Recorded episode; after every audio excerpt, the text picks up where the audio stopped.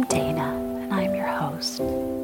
Tonight is episode 94, and I will be reading from Mark 8. Here at Bible Bedtime, it is my intention to help lull you into a peaceful sleep by reading a full chapter of the Bible and playing sound effects and music to help soothe you. After I read the chapter, I read Psalm 23 and I finish the podcast by reading what is known as the Lord's Prayer. I want to say a special hello to our listeners in Ensenada, Mexico. I know that there are several of you who listen to Bible bedtime, and I thank you very much. You are a blessing and know that I am praying for you to have a peaceful heavenly sleep tonight. Buenas noches.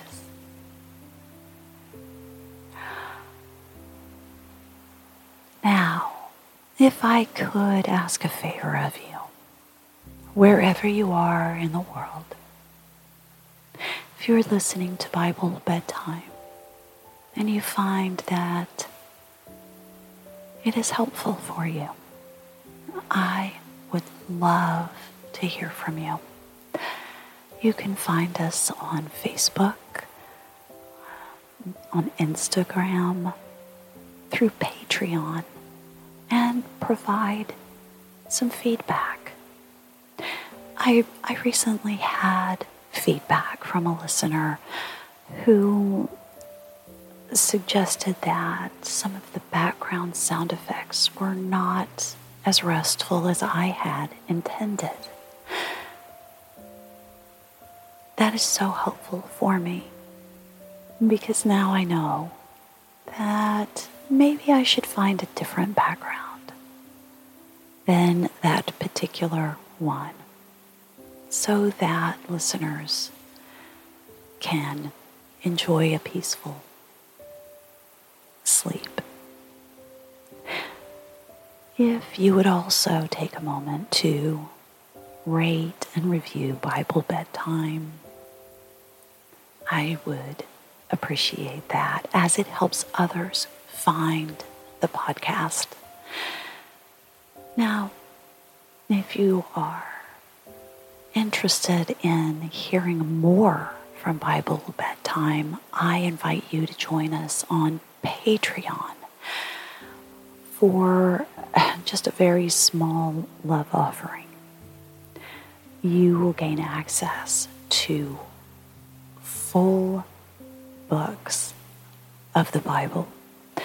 Um, these are quite long, but you will, uh, as of right now, be able to access the full book of Genesis and the full book of Matthew.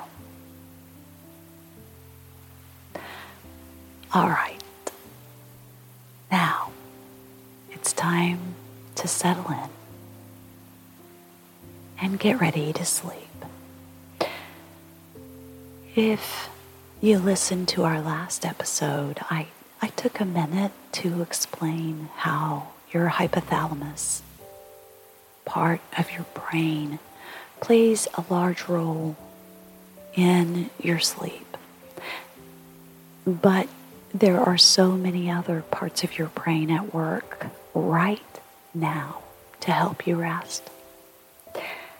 The brain stem, which is at the bottom of your brain, where your head connects to your neck, it talks to the hypothalamus. And it helps you transition between waking and sleeping. And there are cells, both in the hypothalamus and in the brainstem, that work together and they produce a chemical called GABA, which reduces the activity in your brain and your brain stem. Now, once you're asleep, some of these parts of your brain will become very active again as you dream. But your brain stem does ensure that your muscles remain relaxed throughout your dreaming. So that even if you are running through a field of flowers in your sleep, you won't be doing so in your body and in your bed.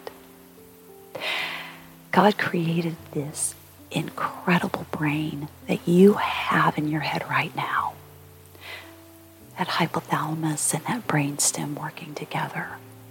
As you're listening to this, they are communicating and telling your body that it is time to sleep. And I am so grateful to be part of that miraculous activity. In preparation for sleep, let's do as we always do. Three deep breaths. Here we go. One, two,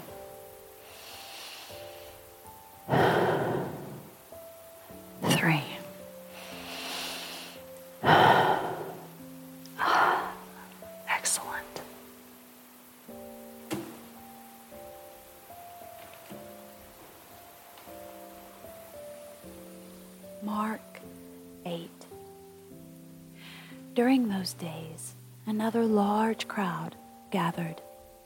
Since they had nothing to eat, Jesus called his disciples to him and said, I have compassion for these people. They have already been with me three days and have nothing to eat. If I send them home hungry, they will collapse on the way because some of them have come a long distance. His disciples answered, But where in this remote place can anyone get enough bread to feed them? How many loaves do you have? Jesus asked. Seven, they replied. He told the crowd to sit down on the ground. When he had taken the seven loaves and given thanks, he broke them and gave them to his disciples to set before the people. And they did so. They had a few small fish as well, and he gave thanks for them also and told the disciples to distribute them. The people ate and were satisfied.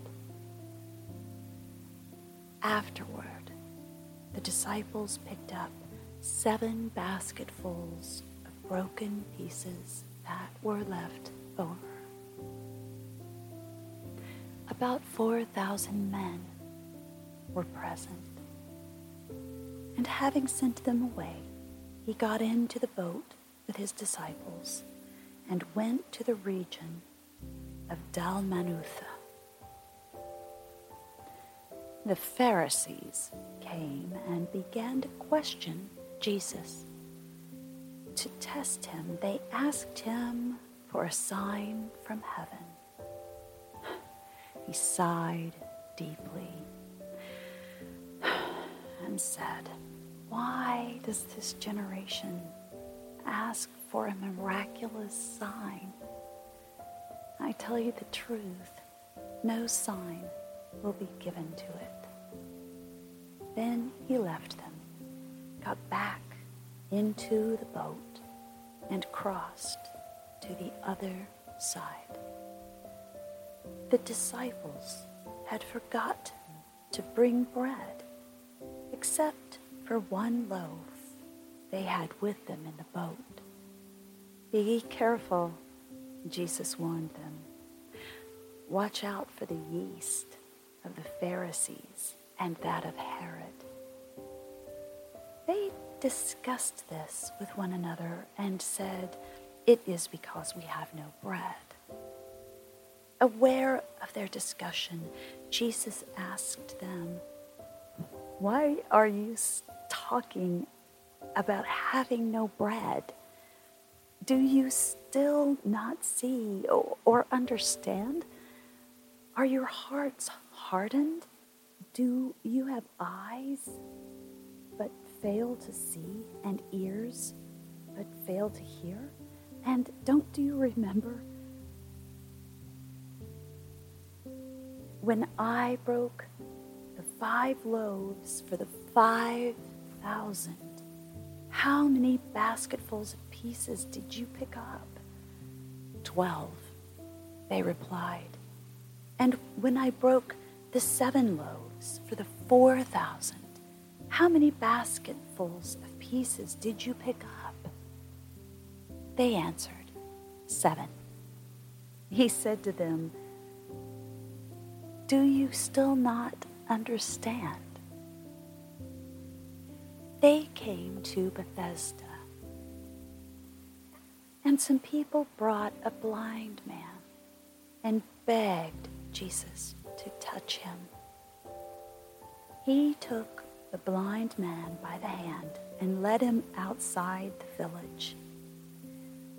When he had spit on the man's eyes and put his hands on him, Jesus asked, Do you see anything? He looked up and said, I see people. They look like trees walking around. Once more, Jesus put his hands on the man's eyes. Then his eyes were opened, his sight was restored, and he saw everything clearly. Pausing. Once more, Jesus put his hands on the man's eyes. Then his eyes were opened, his sight was restored, and he saw everything clearly. Jesus sent him home, saying, Don't go into the village.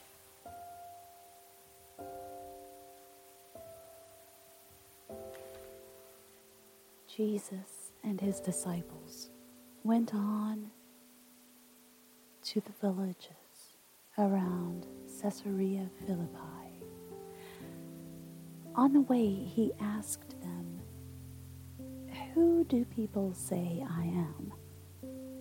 They replied, Some say John the Baptist, others say Elijah, and still others one of the prophets.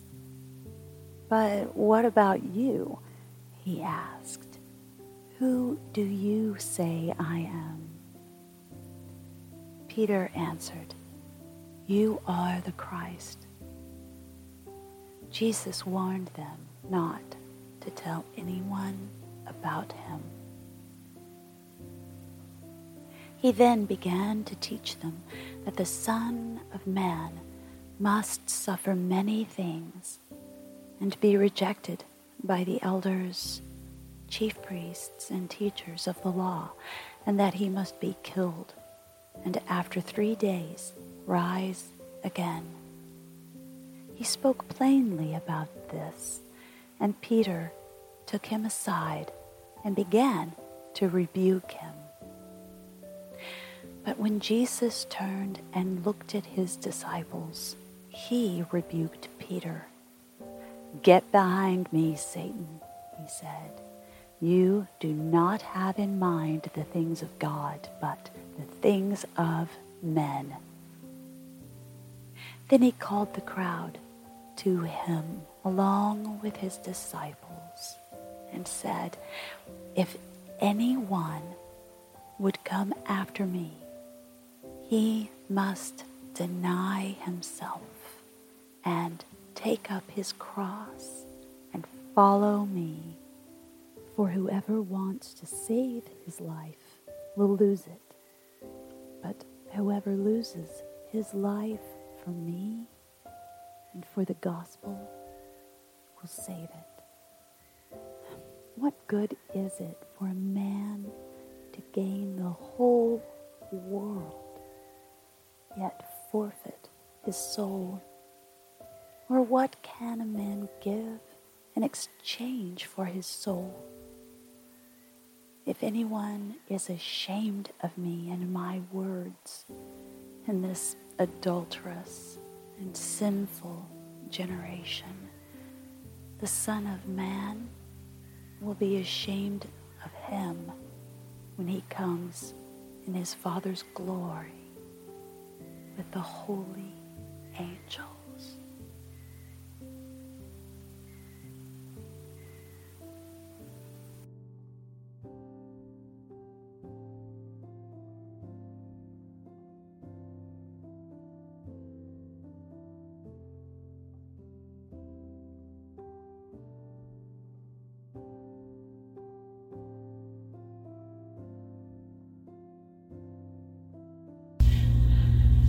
The 23rd Psalm, a psalm of David.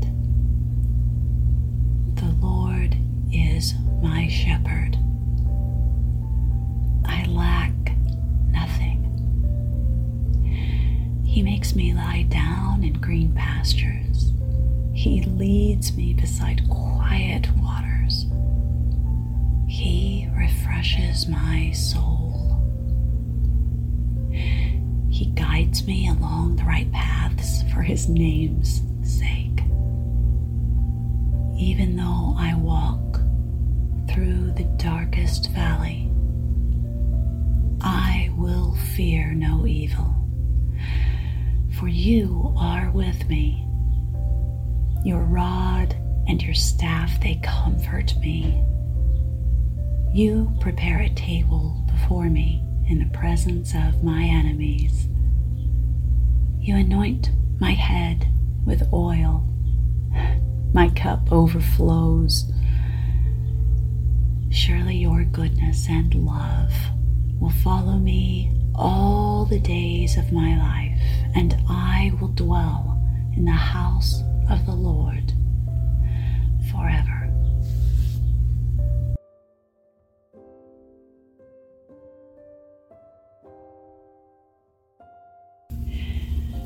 We'll end tonight's podcast with the Lord's Prayer. Our Father in heaven, hallowed be your name. Your kingdom come, your will be done on earth as it is in heaven. Give us today our daily bread, and forgive us our debts, as we also have forgiven our debtors. And lead us not into temptation, but deliver us from the evil one.